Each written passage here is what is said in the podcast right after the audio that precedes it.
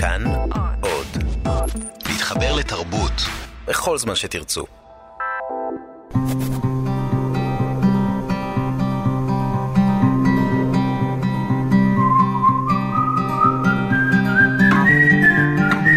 אחת פלוס חמש. אורחים וספרים עם ענת שרון בלייס. שלום לכם, מאזינות ומאזיני כאן תרבות, הסופרת כלת פרס ברנר, נוגה אלבלח, היא האורחת שלי היום. יש לה גם משרה ספרותית חדשה, מנכ"לית הוצאת הקיבוץ המאוחד וספריית הפועלים, ויש לה גם ספר חדש, אסתר ועדינה, וכמובן שיש לה כאן חמישה ספרים הכי אהובים ומשפיעים, ואנחנו כבר נתחיל אה, לשמוע עליהם. אסתר ועדינה, שם הספר החדש שלה, שתי הגיבורות, אה, כל אחת גיבורה של נובלה, יש כאן שתי נובלות שחברו להן יחדיו. שתי נשים, נשים עובדות, שתיהן אימהות, וכל אחת מחליטה למרוד. אבל כשרשמתי את המילה מרד, אה, גם חשבתי על זה שזה מאוד מאוד שטחי כדי לתאר אה, מה כל אחת מהן עושה, כי באמצעות המעשים שלהן, אני מרגישה שאת, ואנחנו נדבר על זה עוד מעט, מבקשת ממני כקוראת שלך, מהקוראים, לעשות איזשהו ריסטארט מחשבתי, אה, גם אולי למה שקורה בחיים שלנו, הביוגרפיים, וגם אה, לפרק את המילים, לנסח אותן מחדש. זאת תמיד פעולה שסופר מבקש לעשות. אז זאת מין הקדמה כזאת, שנמשוך ממנה חוטים אל הספרים שבחרת. ו... אוקיי. Okay. אז הספר הראשון, ספר הפרוזה, קובץ הסיפורים, איש שלא הבחין בשום דבר, של הסופר השוויצרי רוברט ולזר. וזה אחד הדברים הראשונים שעשית כעורכת אה, בהוצאת הקיבוץ המאוחד ספריית הפועלים, שראה אור לפני כבר כמעט... אה, כמעט עשר שנים. עשר שנים. ב-2010. מה זה הסיפורים הללו? מי זה האיש שלא הבחין בשום דבר? רוברט ולזר הוא אולי האהוב ביותר. זאת אומרת, יש uh, הרבה סופרים וסופרות מאוד מאוד אהובים, אבל הוא כאילו הכי... הכי פגיע והכי פשוט, ו... והוא לא משוויץ בחוכמה שלו, והוא פשוט, הוא, הוא הכי, הוא אמיתי כזה, ואז תמיד יש לו פינה חמה בלב שלי. גם אשפז את עצמו בבית חולים לחולי נפש. נכון, ושהה שם 33 שנים. כן. ומת באיזה לילה אחד כשהוא יצא לטייל. נכון, בהתקף לב. לא חזר. כן. מצאו את גופתו בבוקר, מושלכת על השביל. אני, זה התחיל ככה, יום אחד אה, פורסם אצל בני ציפר אה, סיפור שלו בתרגום של רועי גרינוולד, ו, ואני הייתי בהמומה מהסיפור הזה. אה, ואז בעצם בדקתי מה, מה הוא פרסם והגעתי לשני הרומנים בעם עובד, וזה לא הספיק לי. אז uh, הלכתי למכון גתה, לספרייה, ולקחתי את כל הספרים שלו שתורגמו לאנגלית. Uh, אחר כך גם הלכתי ללמוד גרמנית, לא מעט בזכותו. והתחלתי לקרוא את הסיפורים הקצרים, והבנתי שהרומנים נפלאים, וסיפורים קצרים זה משהו אחר. נכון, זה, אחר לחלוטין. זה, זה, זה ממש, זה, זה, זה פשוט נפלא, והתחלתי לקרוא ולקרוא, ו, ואז, ב, ולא הייתי עורכת אפילו, מוגדרת כעורכת בהוצאה, כן עבדתי בהוצאה, אבל לא, לא הייתה סדרה ולא כלום. וככל שקראתי, אמרתי, רגע, חייבים לעשות עם זה משהו. והתחלתי לעשות רשימות של הסיפורים שהכי אהבתי, והרכבתי את הקובץ בעצם. עכשיו אני עושה לך תרגיל, כי אז לפני למעלה מעשור, כשרק באמת התחלת לעבוד כעורכת, בקושי עוד, כמו שאת אומרת, עבדת בקיבוץ המאוחד, ספריית הפועלים, את הולכת לעוזי שביט, ואת אומרת לו, תשמע, כמו שיבואו אלייך עכשיו אנשים ויגידו לך, חייבים כן, להוציא לאור את הספר לזה. הזה. אז איך, זה, איך הולכת השיחה? מה את אומרת לפרופסור עוזי שביט, היה, המנכ"ל היוצא? זה היה האמת שאמרתי לו, תשמע, רוברט ולזר חייבים להוציא ספר סיפורים שלו, ואז חלפו כמה חודשים, ולא קרה כלום, ואז הבנתי שאם אני לא אצור את הספר הזה, הוא לא יקרה. זה לא שזרקתי עכשיו לעוזי והוא מיד הולך לעשות. הבנתי שזה הכל תלוי בי. ו... ואז התחלתי באמת uh, לעשות את הרשימה הזאת. אמ, מה הסיפור הראשון? האמת ש- שאני... שתפס אותך.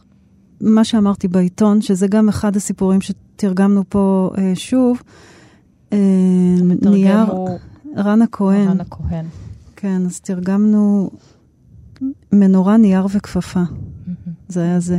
נקרא ממנו קצת?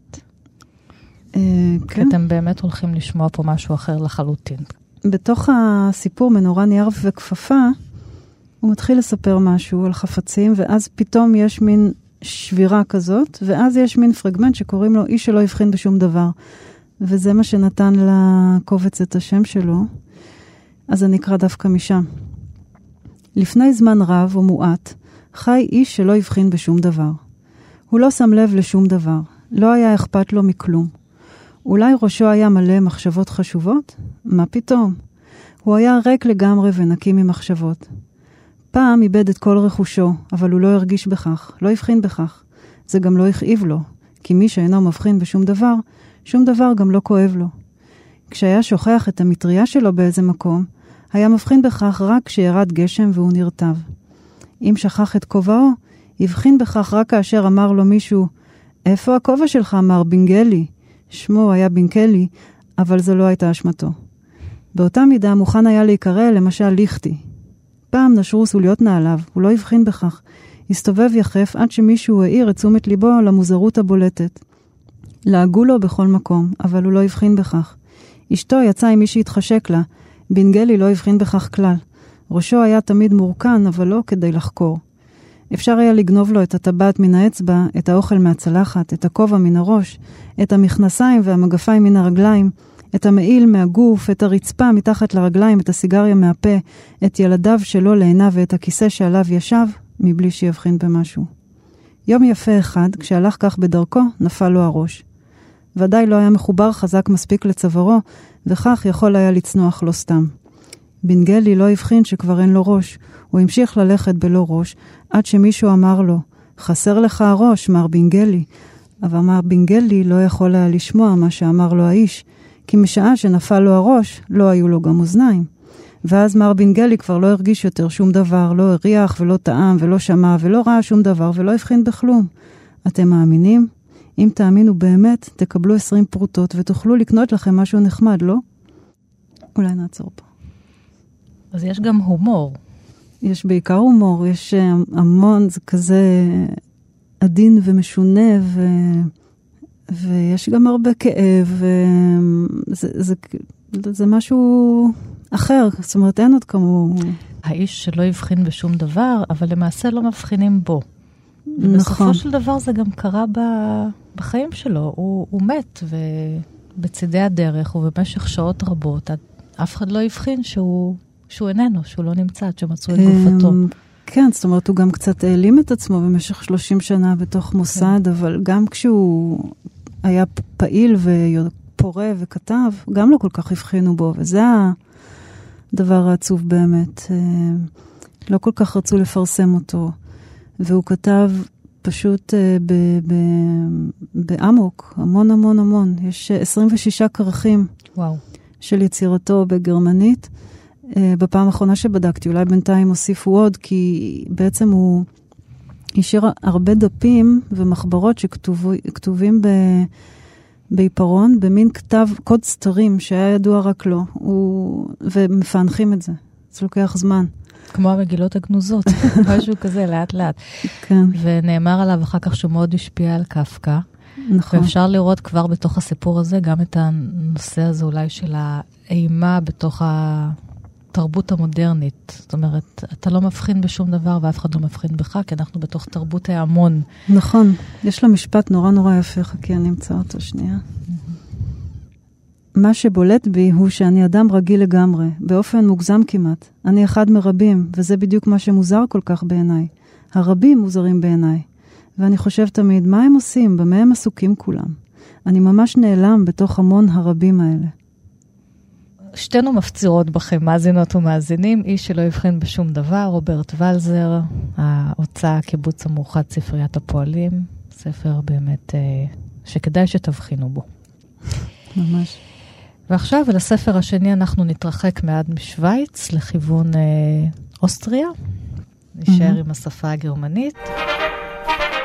הספר השני שלך, הרומן אומללות שמחה בחלקה של אה, פטר הנדקה, סופר אוסטרי, והוא מספר את סיפורה של אמו, שבת לאיכרים בכפר, שמתוודעת אה, לעיר, מתוודעת לספרות, לאומנות, אבל היא לא יכולה להגשים את עצמה, אלא כאם בדלות, בחיי דלות מאוד קשים, גם סביב מלחמת העולם השנייה, ובגיל 51 היא מחליטה להתאבד. והבן מספר את הסיפור שלה, והוא כל כך יפה. זה ספר קטן, נראה אור בהוצאת זמור הביטן. ספר יפהפה. קראתי אותו כן. שוב בסוף השבוע, לקראת השיחה שלנו.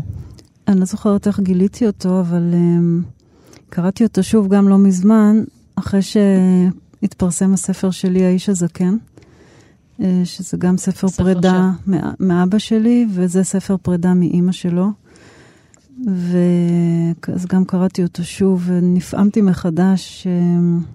היה נדמה לי, זכרתי שהוא כותב אה, את הספר על אימא שלו, ובעצם לא אומר, אה, לא אומר אף פעם שזאת אימא שלו.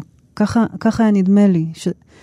אחרי הקריאה הראשונה, שכאילו, שרק בסוף נודע שהוא כותב על האישה הזאת שזאת אימא שלו, אבל זה לא נכון. התחלתי לקרוא שוב, וכבר במשפט השלישי זה נאמר.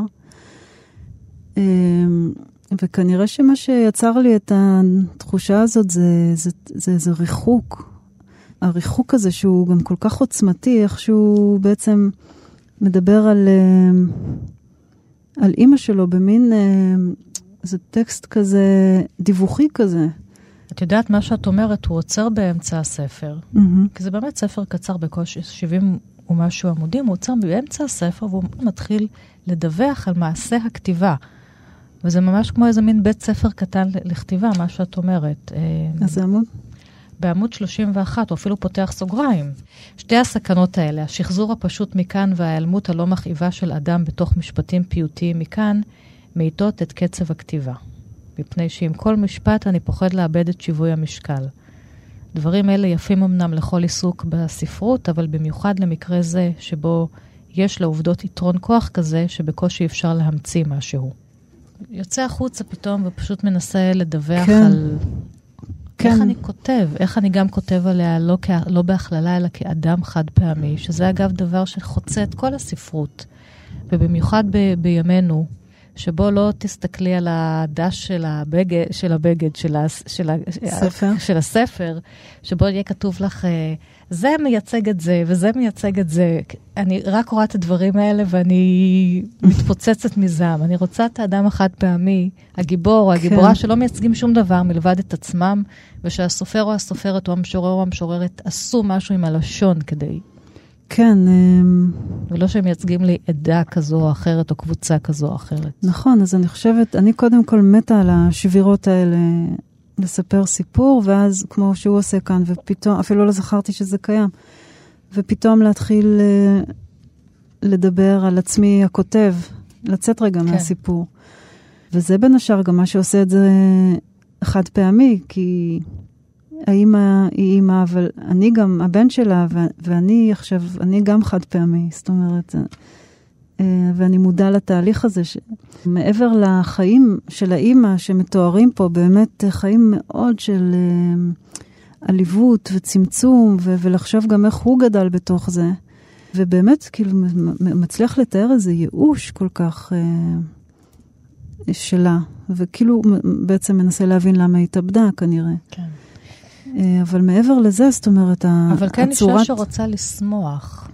ואיכשהו מנסה להצליח גם בתוך הדלות, והאב, יש לו אב, מין אב חורק כזה, אני לא מספיק שתיין, איכשהו מנסה לשמוח. אני חושבת שבסופו של דבר המציאות מכה בה, ואז היא נעשית חולה והוא מחליטה מה שהיא מחליטה, אולי אפילו גם באיזשהו מצב של, של כן של רציונליות, כי היא הולכת.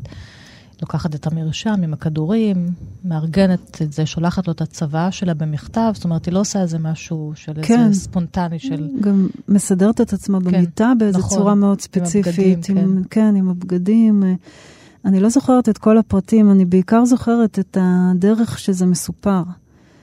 שזה כל כך אה, מצד אחד אה, דיווחי ויבש, ומצד כן. שני כל כך אה, לופת ומצמית, זאת אומרת, יש בזה המון עוצמה.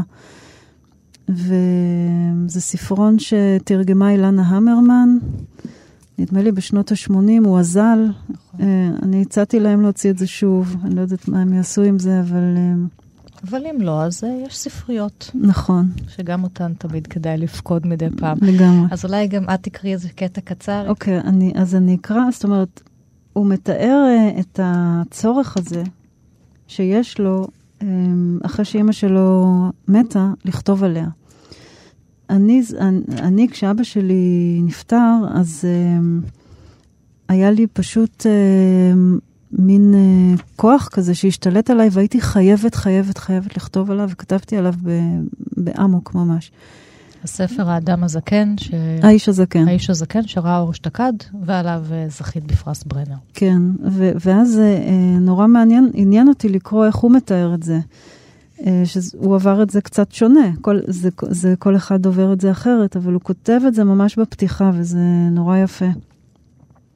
בינתיים כבר חלפו כמעט שבעה שבועות מאז מותה של אמי, ואני רוצה לגשת לעבודה לפני שהצורך לכתוב עליה, צורך שהיה חזק כל כך בשעת הלוויה, ישוב ויתחלף באלם המטומטם שבו הגבתי על הידיעה בדבר ההתאבדות. כן, לגשת לעבודה, כי הצורך לכתוב משהו על אמי, אף שלפעמים עדיין הוא מתעורר פתאום מעצמו, בכל זאת הוא כל כך לא מוגדר, שתידרש עבודה מאומצת בשביל שלא אקיש סתם במכונת הכתיבה כל הזמן אותה אות עצמה על הנייר, לפי מצב רוחי באותו רגע. ריפוי בתנועה כזה לבדו לא יועיל לי. הוא רק יגדיל עוד את הפסיביות והלא אכפתיות שלי. באותה מידה הייתי יכול לנסוע לאיזה מקום. מה גם שבדרכים, בנסיעות, לא אתעצבן כל כך על הישנוניות, על הבטלה המטופשת הזאת. הוא מתחיל לכתוב בתוך כדי הכתיבה, הוא נותן לנו בעצם סוג של דין וחשבון גם על מעשה נכון. הכתיבה. לגמרי. איך כותבים. ממש, זה, זה, זה, גם מה שתופס אותי. נשמע קצת מוזיקה. אוקיי.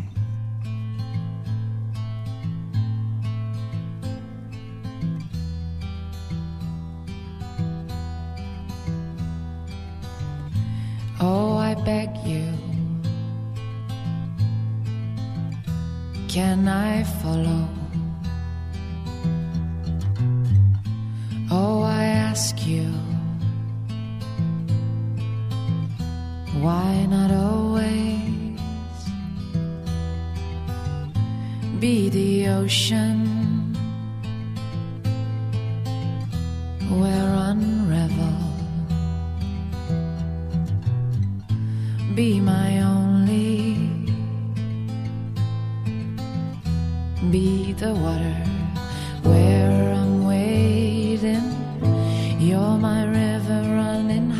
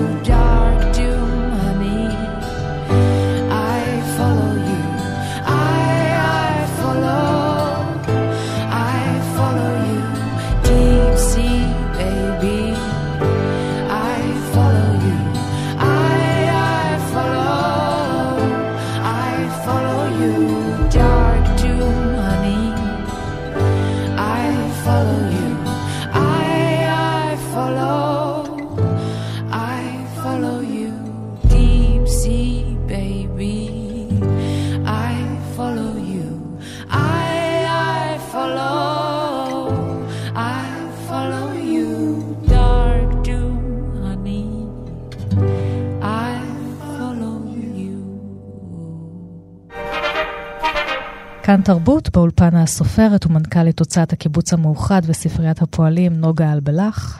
ועכשיו לספר העיון, הספר השלישי שבחרת, זיגמונד באומן, סוציולוג. הספר האור אה, בהוצאה שלכם, בהוצאת הקיבוץ המאוחד, בסדרת קו אדום. הספר שמו גלובליזציה, ההיבט האנושי, כי יש לו כמה וכמה ספרים שראו אור בעברית, הוא סוציולוג מאוד חשוב של החצי השני של המאה ה-20. ואת תספרי לנו האם יש קשר בין גלוז... גלובליזציה ו... ואדם, כי זה נראה שעל פניו אה, היא מוחקת אותנו. כן, אה, אז זהו, אני רוצה אה, להתנצל מראש ולהגיד שאני לא זוכרת בדיוק מה כתוב בספר הזה, אני רק זוכרת שהוא היה מחכים מאוד וקצת מטלטל את ה... הבנה של, ה, של הדברים. למה בכלל ניגשת לקרוא אותו? את זוכרת? אני זוכרת שכן הייתה תקופה, ש... וזה קורה לי מדי פעם, אה, במיוחד כעורכת של פרוזה, שאני לא יכולה לקרוא יותר פרוזה. פשוט לא, לא מסוגלת, אני שבעה, אני לא, לא יכולה, כי פרוזה, בניגוד לעיון, זה המון עניין של סגנון. ואני כמו באיזה תצוגת אופנה כל הזמן, אני לא רוצה, תנו לי את העובדות, תספרו לי עובדות, אני לא... ואז יש איזה חצי שנה כזאת שאני מחפשת uh, ספרי עיון. אז זה היה אחד מהם, והתלבטתי אם להביא את זה, או למשל את uh, uh, הבנאליות של הרוע אייכמן בירושלים של חנה ארנדט, uh, שהוא גם ספר אדיר, ו... ואני זוכרת אותו יותר. אבל זה הוא, גם ארנט, אבל גם הוא, הם, אה, הם התלבשו לי לתוך אחת הנובלות, לתוך הנובלה עדינה. ואני זוכרת את הרגע... שתכף נדבר עליה מהספר החדש שלך. כן, ואני זוכרת, אחד הדברים שלמדתי, זאת אומרת שהבנתי מתוך עצמי בשהות שהייתה לי בהמבורג, אני הייתי שם חודש, והבנתי איזה משהו, ואז לקחתי את הספר הזה, והוא פשוט אה, ניסח את זה. הוא הסביר לי את הדבר הזה שבעצם המסכה הזאת של רב-תרבותיות וקידום התרבות מסוגים שונים ובהרמוניה, בעצם אה, זה יכול להיות אה, מסווה גדול מאוד לאדישות תרבותית. אה, כי בעצם הרב-תרבותיות הזאת, היא אומרת שיש הרבה הרבה תרבויות והן שוכנות זו לצד זו, כל אחת מהן לגיטימית לגמרי, אבל אין מפגש. כי ברגע שהקהילה הזאת יכולה לקיים את התרבות שלה והשנייה את, את שלה ושתיהן לגיטימיות, אז אין אפילו מקום לעימות ואין מקום אה, לדיאלוג, זאת אומרת, זה מין גטאות כאלה של תרבויות. ובמילים אחרות, לא במילים שלי, הוא, הוא מנסח את זה פה, בין השאר בספר הזה, בעצם ספר שמדבר על גלובליזציה ועל תנועה של, על, על דמוגרפיה בהרבה מובנים, ומה זה עושה אה, לתרבות. ושל הר, הרבה מאוד משטור בעצם. הגלובליזציה היא לא משהו שפותח אותנו, אלא משהו שדווקא סוגר, אם, אם, זה, אם יש איזה אה, שורה תחתונה, נגיד, לס, לספר העמוק הזה. Mm-hmm. והוא גם מדבר שם על הנושא הזה, גם בתוך הספר הזה. אנחנו נמצאים היום בתרבות אה, שהיא תרבות של צריכה. אנחנו כבר לא יצרנים, אנחנו צורכים כל mm-hmm. הזמן. וגם הנושא הזה של רב-תרבותיות הפך לסוג של סחורה. Mm-hmm. אז גם מתקיימת האדישות וגם האלימות אולי, שיש אנשים שיש להם אינטרסים, ואנחנו רואים את זה גם פה בארץ, לסכסך בין הקבוצות השונות, לעשות מזה הון כן. פוליטי, אה, ולתת לרב-תרבותיות הזאת לא, לא, לא שנמלא זה את זה, אלא נרוקן זה את זה, mm-hmm. ותישאר האלימות. כן, אמ, אני לא בטוחה שבאומן דווקא נוגע באלימות, אלא יותר במבני, במבנים של... של הדבר הזה, זאת אומרת. שהוא תמיד יוצא גם ממבנה המרקסים, המרקסיסטי. כן. הוא בא מאסכולת פרנקפורט. אמ, כן, זה... דואגת לשלומו של האדם החד פעמי, אם דיברנו קודם על ספרות. יש איזשהו קטע שאת רוצה לקרוא מכאן? רצונם של הרעבים לעבור למקום שבו המזון מצוי בשפע הוא תגובה טבעית של בני אדם נבונים. להתיר להם לעשות כרצונם הוא המעשה הנכון והמוסרי על פי צו המצפון. בשל אותו היגיון ויושר מוסרי שאין לבטלם, נתקף העולם הנבון ובעל התודעה המוסרית בדיכאון קשה לנוכח האפשרות של הגירה המונית של העניים והרעבים. קשה מאוד לשלול ללא תחושת אשמה את זכותם של העניים והרעבים לעבור למקום שבו המזון שופע יותר, ואי אפשר למעשה להציג טיעונים הגיוניים ומשכנעים לכך שהחלטתם להגר חסרת היגיון. זהו באמת אתגר נורא, לשם כך אדם חייב לשלול מאחרים את אותן הזכויות לחופש תנועה שיש לו עצמו, ושאותן הוא מהלל כפסגת הישגיו של העולם הנתון לגלובליזציה וכערובה לשגשוגו הגובר. אז באמת, אם חושבים על כל ה-Airbnb ואיך אנחנו כאלה כלילים ומגיעים ממקום, ויש אנשים ש... שאין להם את כל זה, והם צריכים לחצות ים רק בשביל לקבל אוכל. כן, שזה נוגע פה בבעיית הפליטים שבעשור כן. האחרון. כן. אני אומרת בעיה, אולי אני חוטאת במילה הזאת. אתם רוצים את אה, מה שיש כן. לנו. נכון, נכון. זה מה שהוא אומר. נעשה כאן עוד הפסקה.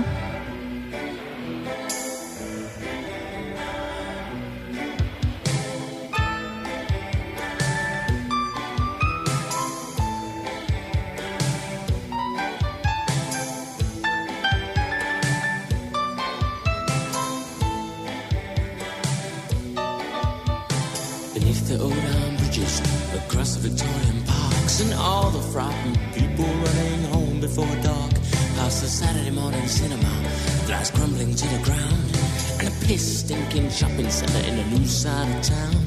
I've come to smell the seasons change and watch the city as the sun goes down again. Here comes another winter of long shadows and highs. Comes another winter waiting for utopia, waiting for hell to freeze over.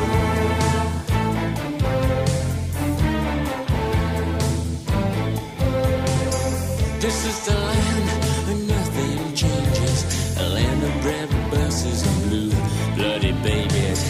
This is the place where pensioners are raped and their hearts are being cut from the welfare state. Let the poor drink the milk while the rich eat the honey. Let the bums count their blessings while they count the money.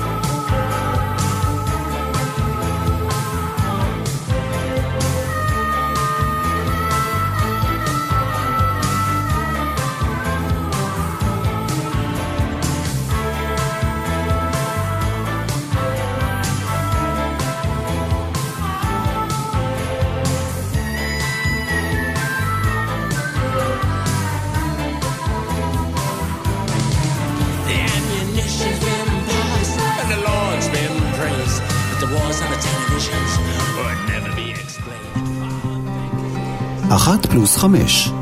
אורחים וספרים עם ענת שרון בלייס. כאן תרבות, באולפן הסופרת ומנכ"לית הוצאת הקיבוץ המאוחד וספריית הפועלים נוגה אלבלח, ועכשיו נפתח את מרחב הספר החדש, עם הספר החדש שלך, אסתר ועדינה, שראה אור באחוזת בית. אסתר, זאת הנובלה הקצרה יותר, היא יוצאת אה, לחופשה שנתית. כן. די מוזרה, אגב גלובליזם. אישה גרושה, אם לבן. Mm-hmm. אה, היא נמצאת בבית מלון שבו אותו היא בוחרת לפי הטל... הפלזמות המהודרות שיש בו, כי היא פשוט רוצה להיות בחדר ולראות טלוויזיה. שזה מה שאנחנו עושים בבית, אז למה לצאת לחופשה? אבל כך היא רואה את החופשה שלה. אבל זה לא הדבר המשונה. הוא אומר, היא כותבת לבנה מכתבים. ובמכתבים היא לא כותבת לו שלום, ביקרתי בשדה הזה, או בהר הזה, או במוזיאון הזה, בחופשה שלי, אלא על האקטים המיניים, על הפנטזיות המיניות, ולאט לאט בעצם משדרת לו, תשמע, אני אימא שלך, אבל אני גם אישה. יש לי צרכים, יש לי תשוקות, אני רואה גברים. כן, זה... כן, זה, זאת זה- נראית לי האימא הראשונה שכותבת למישהו מילדיה מכתבים אירוטיים כן, כמעט. מכתבים אירוטיים? בפירוש. את עושה דברים כאלה? תשמעי, אולי יום אחד הילדים שלי. יקראו את זה. הם כבר די מבוגרים, אבל בשביל לעשות את זה, אבל היא בעצם אה, מבוגרת ממני, ויש לה בן מבוגר מהילדים שלי, והוא כבר גר מחוץ לבית, ובעצם עם זה היא מתמודדת, עם, אה, עם הבדידות. עם ה... לא, עם ה... מה מערכת היחסים הזאת עכשיו? אנחנו עדיין אימא ובן? איך אנחנו בדיוק... מה, מה המקום שלי בחיים של... שלך ושלך ש... אצלי? ביום-יום היא לא אימא, הבן שלה עצמאי לח... לחלוטין, הוא גר בעיר אחרת, והיא חיה את החיים, אבל... ואז היא מספרת לו, כי כדי לשמור באמת את הקשר של אימא ובן, אה, מה קורה בחיים שלה. אה, והיא- ומה רצית לעשות כאן? כי אני לא- כבר, רואה את, ה- אני כבר רואה את הכותרות של הביקורות. באמת, כי יצרת פה, אגב, דמויות חד פעמיות, כי כותבים יותר ויותר על אימהות שונות ומשונות אה, בספרות הישראלית. אה, דולי סיטי הידועה מ- מ- כן. מכולן, אבל את הלכת צעד אחד, נכנסת לסמטה חדשה. כן, ה- אמ, אני לא, אני לא מה- יודעת. מה- אמ, מה, מה חשוב לה לומר לבן שלה? אסתר הזאתי, אני כל כך אוהבת אותה, אמ, והיא פשוט, היא, היא זרמה ממני ו, והיא הרשתה לעצמה דברים ש, שאני לא מרשה לעצמי, והיא, אמ, זאת אומרת, אמ, ובסך הכל היא נשארה, היא לבד, והיא צריכה להגדיר את עצמה איכשהו מחדש, והחיים שלה נורא נורא מסודרים כל הזמן. והיא עוסקת אה, כאילו באדמיניסטרציה שקשורה בתחום של אומנות, ו... אבל היא לא באמת אומנית, והכל כזה נורא מסודר, ויש לה חברה שהיא פוגשת כל הזמן, והכל נורא סטרילי, ופתאום משהו קורה לה, דווקא בזכות הטלוויזיה. היא רואה, רואה איזה קריינית, והקריינית הזאת מעוררת בה משהו, ומשהו קורה לה, והיא פשוט מתחילה לחיות, פשוט לחיות. והיא מספרת לבן. הרי זה לא סוד שלאימהות יש חשקים. כבר שנים הגוף כאילו נמצא מתחת לראשי, רק כדי להוביל את המוח ממקום למקום. הגוף הוא מריצה. ופתאום מקס וגנר, זה אדם אה, נשוי אגב, שהיא פוגשת ויש לה איזה סטוץ איתו בבית המלון, מדבר על יפי גופי. אחרי שנים שגופי הוא מריצה, מריצות אף פעם לא נמדדות על פי אופיין. היו לי בני זוג, כבר אמרו לי דברים, אבל זה היה מזמן. ראית אותי עם בני זוג, בעיקר כשהיית ילד, אחר כך הפסקתי עם זה. את אביך ואותי אתה זוכר? היית מאוד קטן. שתדע, עם אביך לא היה אפשר לחיות. גם הסקס איתו נראה לי היום כמו מעשה שלא הייתי ממש חלק ממנו. אבא שלך עשה סקס עם עצמו. למה שלא תדע את הדברים האלה? כן. סומק קל עולה בלחייך עכשיו, נוגה. כן, תשמעי, זה מביך לספר לילדים כאלה דברים, אבל הנה, אסתר עושה את זה. והיא ככה נולדה בקצות, בקצות אצבעותייך, איך את כותבת בעט או על מקישה למקלדת? מקלדת. כן. אז איך היא ככה יצאה? אמ, היא יצאה, זאת אומרת, זה לא נכתב אה, ברצף, כי היה לי נגיד יום כתיבה קבוע בשבוע, אז היא נכתבה ככה משבוע לשבוע, אבל ממש בשטף, ממש בכליכה. בתקופה גם שבעיקר התעסקתי ב... בטיפול באבא שלי שהלך ונהיה מבולבל וחולה, ו... ו... וזה היה ממש כאילו אנטיתזה ל... לסוף החיים, פתאום איזו יצריות כזאת ש... שבאה. ועכשיו נלך אל עדינה. אוקיי. עדינה, אה, רואת חשבון, שעובדת בחברה גדולה, והיא כל היום רואה מספרים מספרים, אבל היא גם יודעת לראות את הסיפור מאחורי המספרים, הסיפורים, התקציבים שהופכים לסיפורים. ויום אחד אה, היא, היא עושה צעד, באמת איזה מרד עוד יותר גדול מבחינתי. יום אחד היא מוזמנת לשאת נאום במסיבת פרישה של מישהי שהייתה חברה מאוד טובה של הקולגה, אבל הם התרחקו, היא גם עברה למחלקה אחרת.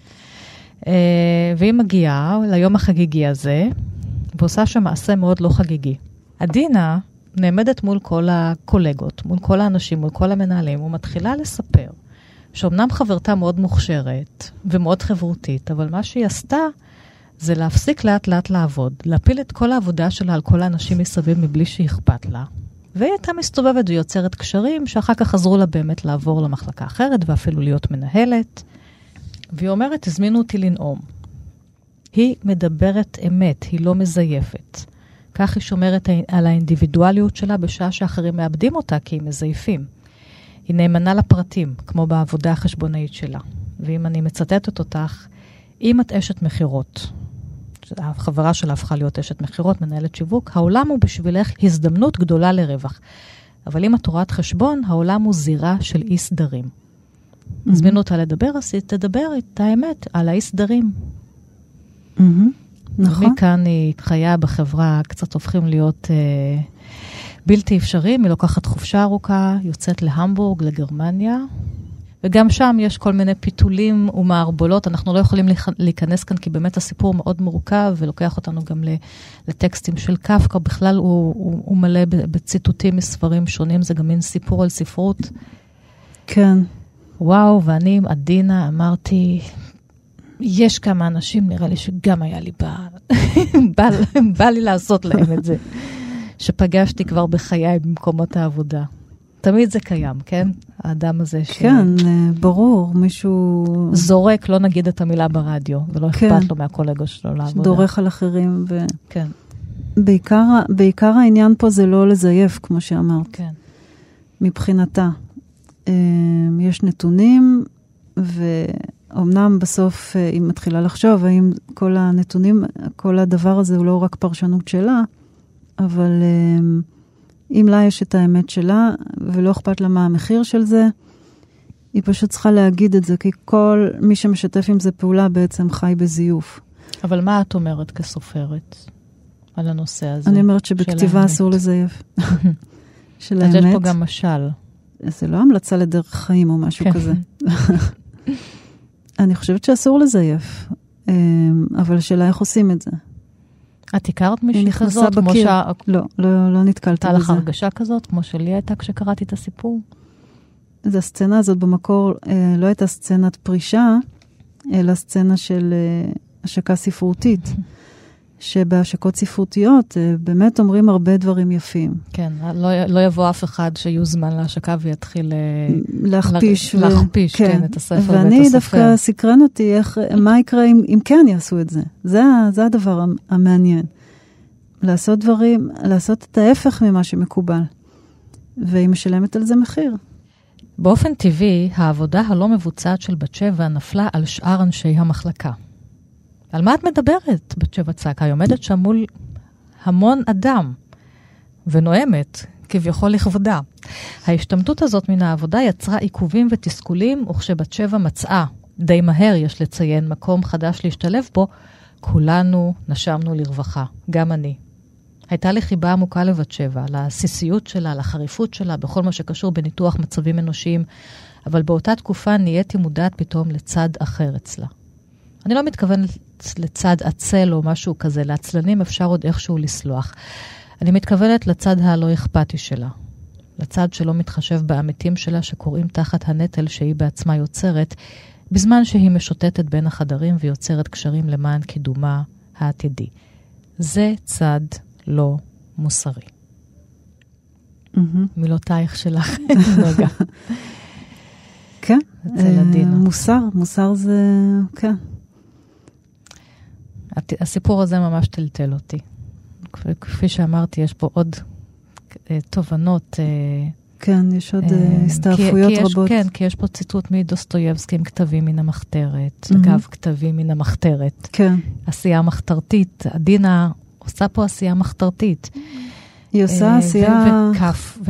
חתרנית, אבל. ממש לא במחתרת, זה לאור היום. כן, אבל לא סתם הלכת לדוסטויבסקי ולקפקא גם בתוך הסיפור הזה. אה, נכון, הציטוט של דוסטויבסקי שם הוא אה, בכמה מילים, אה, תהיה, עצמך. כן. גם אם המחיר הוא קשה, אבל אתה לא יכול שלא להיות עצמך, וגם אם תראה הכי טיפש. אז את יכולה לקרוא את זה. ייתכן רק מקרה אחד שבו אדם יכול לשאול ביודעין, בכוונה, לעשות לעצמו את המזיק, המטופש ואפילו את המטופש ביותר, וליתר דיוק לשאוף לכך שיזכה לרצות לעצמו את המטופש ביותר, בלי להיות כבול במחויבות לעשות לעצמו רק את החכם ביותר. והרי לאמיתו של דבר, רבותיי, אותו מעשה מטופש, אותה קפריזה משלך, הם אולי הכדאיים מכל לעבדכם הנאמן, כדאיים יותר מכל דבר אחר על פני כדור הארץ, במיוחד במקרים מסוימים. והם יכולים להיות כדאיים יותר מכל התועלות, מכל הכדאיויות, בייחוד באותם מקרים שבהם הם אפילו גורמים לנו נזק ודאי וסותרים את המסקנות המבוססות ביותר של ההיגיון שלנו על התועלות. וזאת מפני שבכל מקרה הם מצילים את היקר והחשוב לנו ביותר, כלומר את האישיות שלנו ואת האינדיבידואליות שלנו. אסתר ועדינה, הספר החדש שלך, נוגה, בהוצאת אחוזת בית. ועכשיו... אנחנו- בעריכת דנה אולמרט נציין. דנה אולמרט. כן.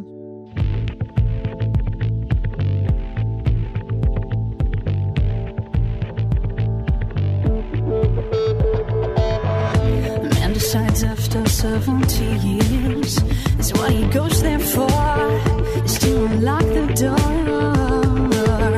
While those around him criticize and sleep.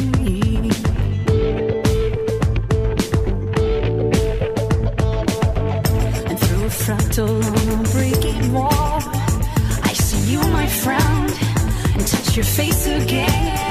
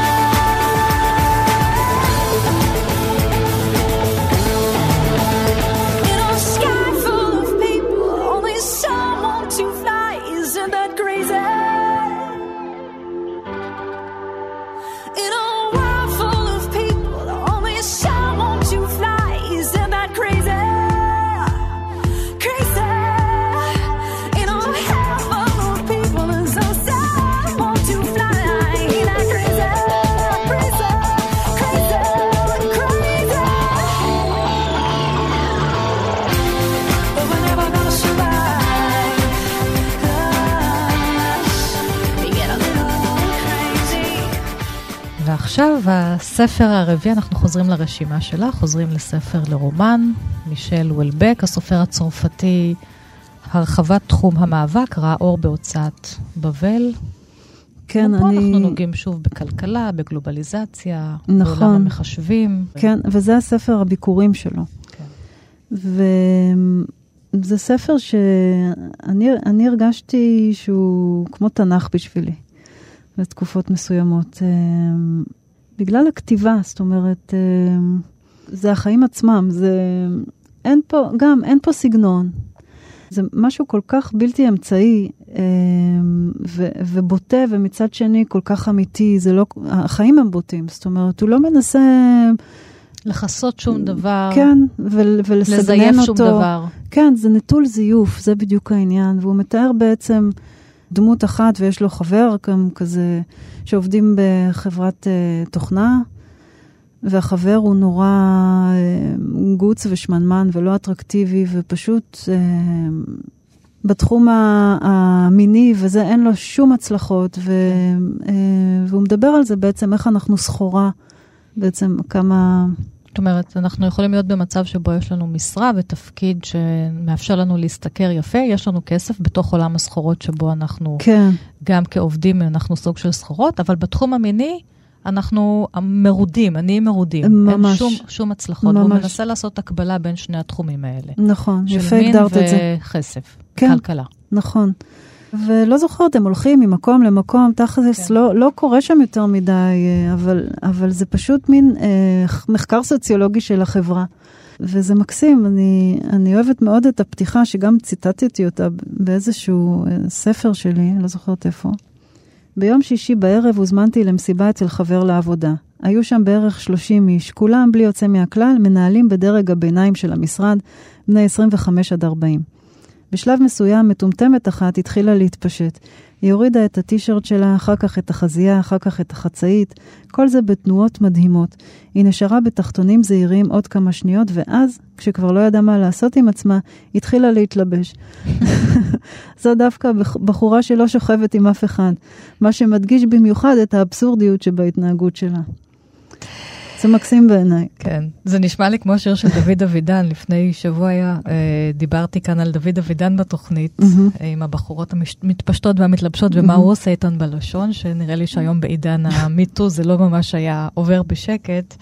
אבל וולבק איכשהו מצליח לעבור בשקט. גם, גם ראינו שנשות אה, צרפת מתייחסות למיטו אחרת, אחרת. בסלחנות, כן. נכון. אה, אבל הנושא הזה של אה, חוקי השוק, כן. שגם דיברנו עליהם אצל זיגמונד באומן, מאוד נוכחים בספר שלו, וש, ואגב, גם, גם אצלך אצלי. באסתר, באסתר ועדינה. לגמרי. בעיקר, בעיקר אצל עדינה. נכון. הכלכלה כ- כאיזה כוח שמניע את החיים האישיים כן. שלנו, זאת אומרת, לא רק אה, איפה לגור, ו... אלא חוקי הכלכלה וקידום, ו...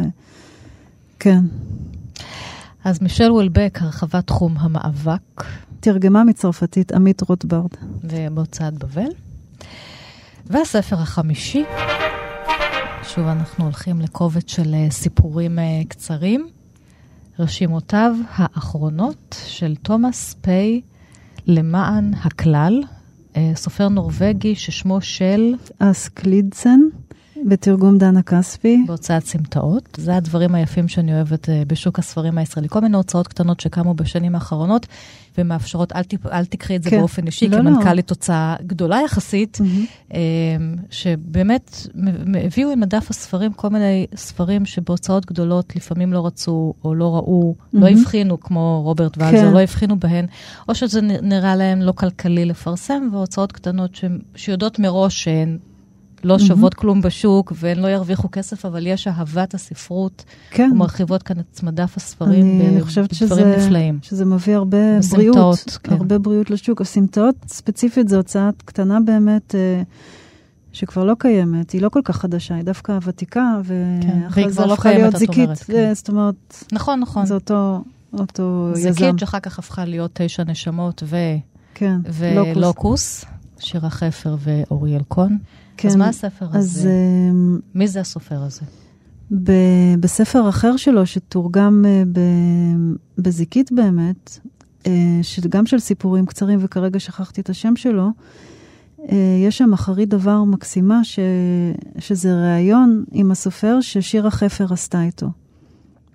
ושם בריאיון הוא, מס... הוא אומר שנורבגיה נותנת תמיכה לסופרים נורבגים שלא מצליחים לחיות מהספרות Mm. שלהם.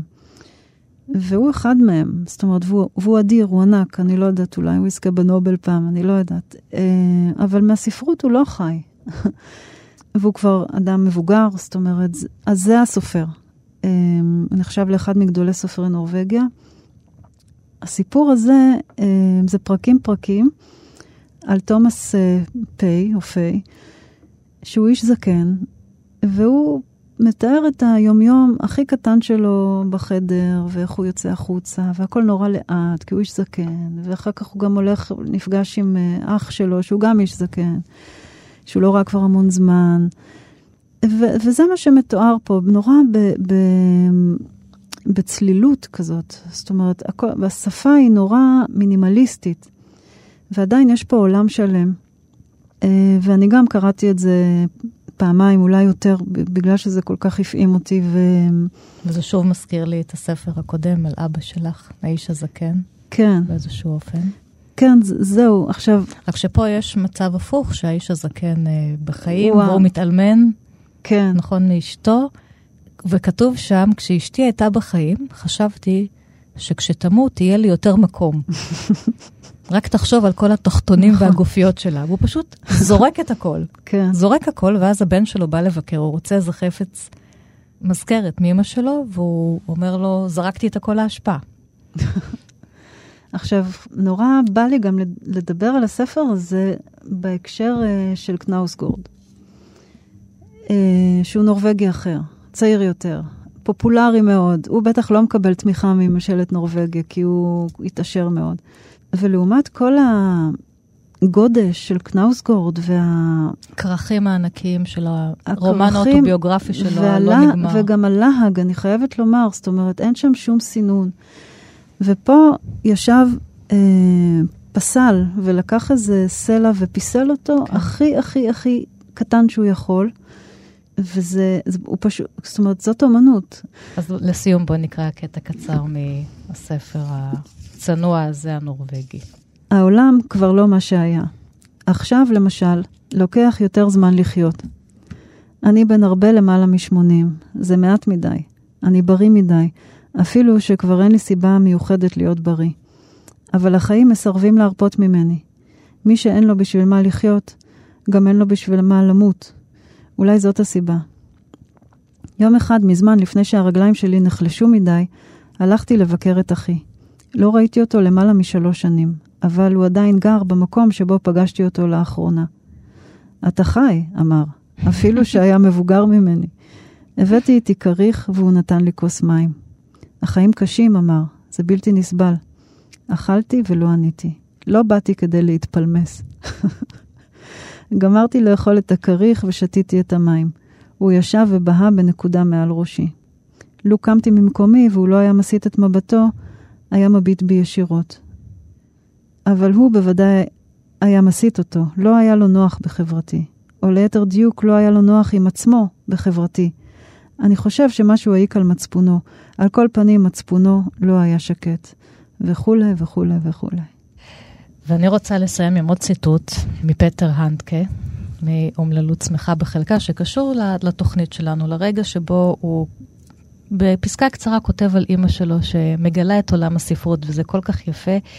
היא קראה עיתונים והיא מגלה את הספרים, ועוד יותר ברצון קראה ספרים, שאת הסיפורים המסופרים בהם יכלה להשוות לתולדות חייה שלה עצמה. היא קראה את פלאדה וקנות המסון ודוסטויבסקי, מקסים גורקי ותומאס וולף וויליאם פוקנר. היא לא אמרה להם שום דבר מלוטש וראוי לדפוס, היא רק חזרה על הקטעים שאליהם שמה לב במיוחד. אבל הרי אני לא כזאת, אמרה לפעמים. כאילו שמחבר ספר זה או אחר בא לתאר אותה. אותה בכבודה ובעצמה. היא קראה את כל הספרים כאילו היו תיאור של חייה שלה, ובתוך כך התמלאה חיים. מקסים. זה מה שאנחנו עושים, כן? זה גם מה שאמרתי לך על הספר הזה שלך, כן. על אסתר ועדינה. Mm-hmm. שהיו שם עמודים שחשבתי שאת מתארת אותי. נוגה אלבלח, הסופרת והמנכ"לית החדשה של הוצאת הקיבוץ המאוחד וספריית הפועלים, הרבה הצלחה. תודה גם רבה. במנכ"לות וגם תמיד, תמיד בכתיבה ובאומנות. אני ענת שרון בלייס. עוד פרטים על התוכניות בדף הפייסבוק שלי, והתוכנית הזאת ואחרות ביישומון כאן אודי, שתהיה לנו שבת שלום, להתראות. בגן מוקסם יושב איש מפוכח, חציו מואר, חציו שכח, אמו קראה לו מחלון של שינה, אך הוא לא ישן, ולכן לא פנה.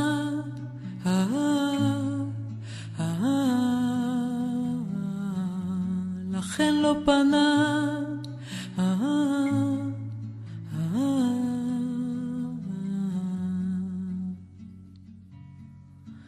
ויצא לבדו אל מחוץ לגדר, חציו הוא, חציו אחר, ואהב סיפור אהבה מפורסם.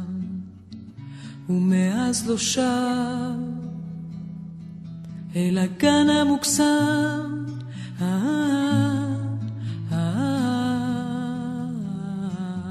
הגן המוקסם.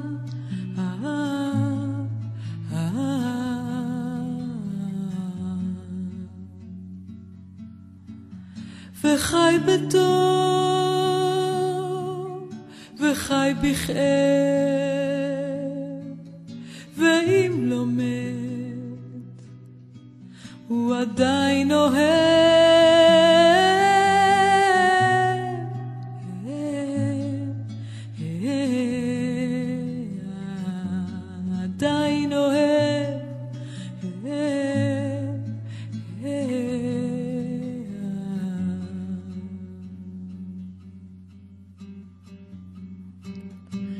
בגן מוקסם יושב איש מפוכח, חציו מואר, חציו שכח, ואהב סיפור אהבה מפורסם, ומאז לא שב אל הגן המוקסם.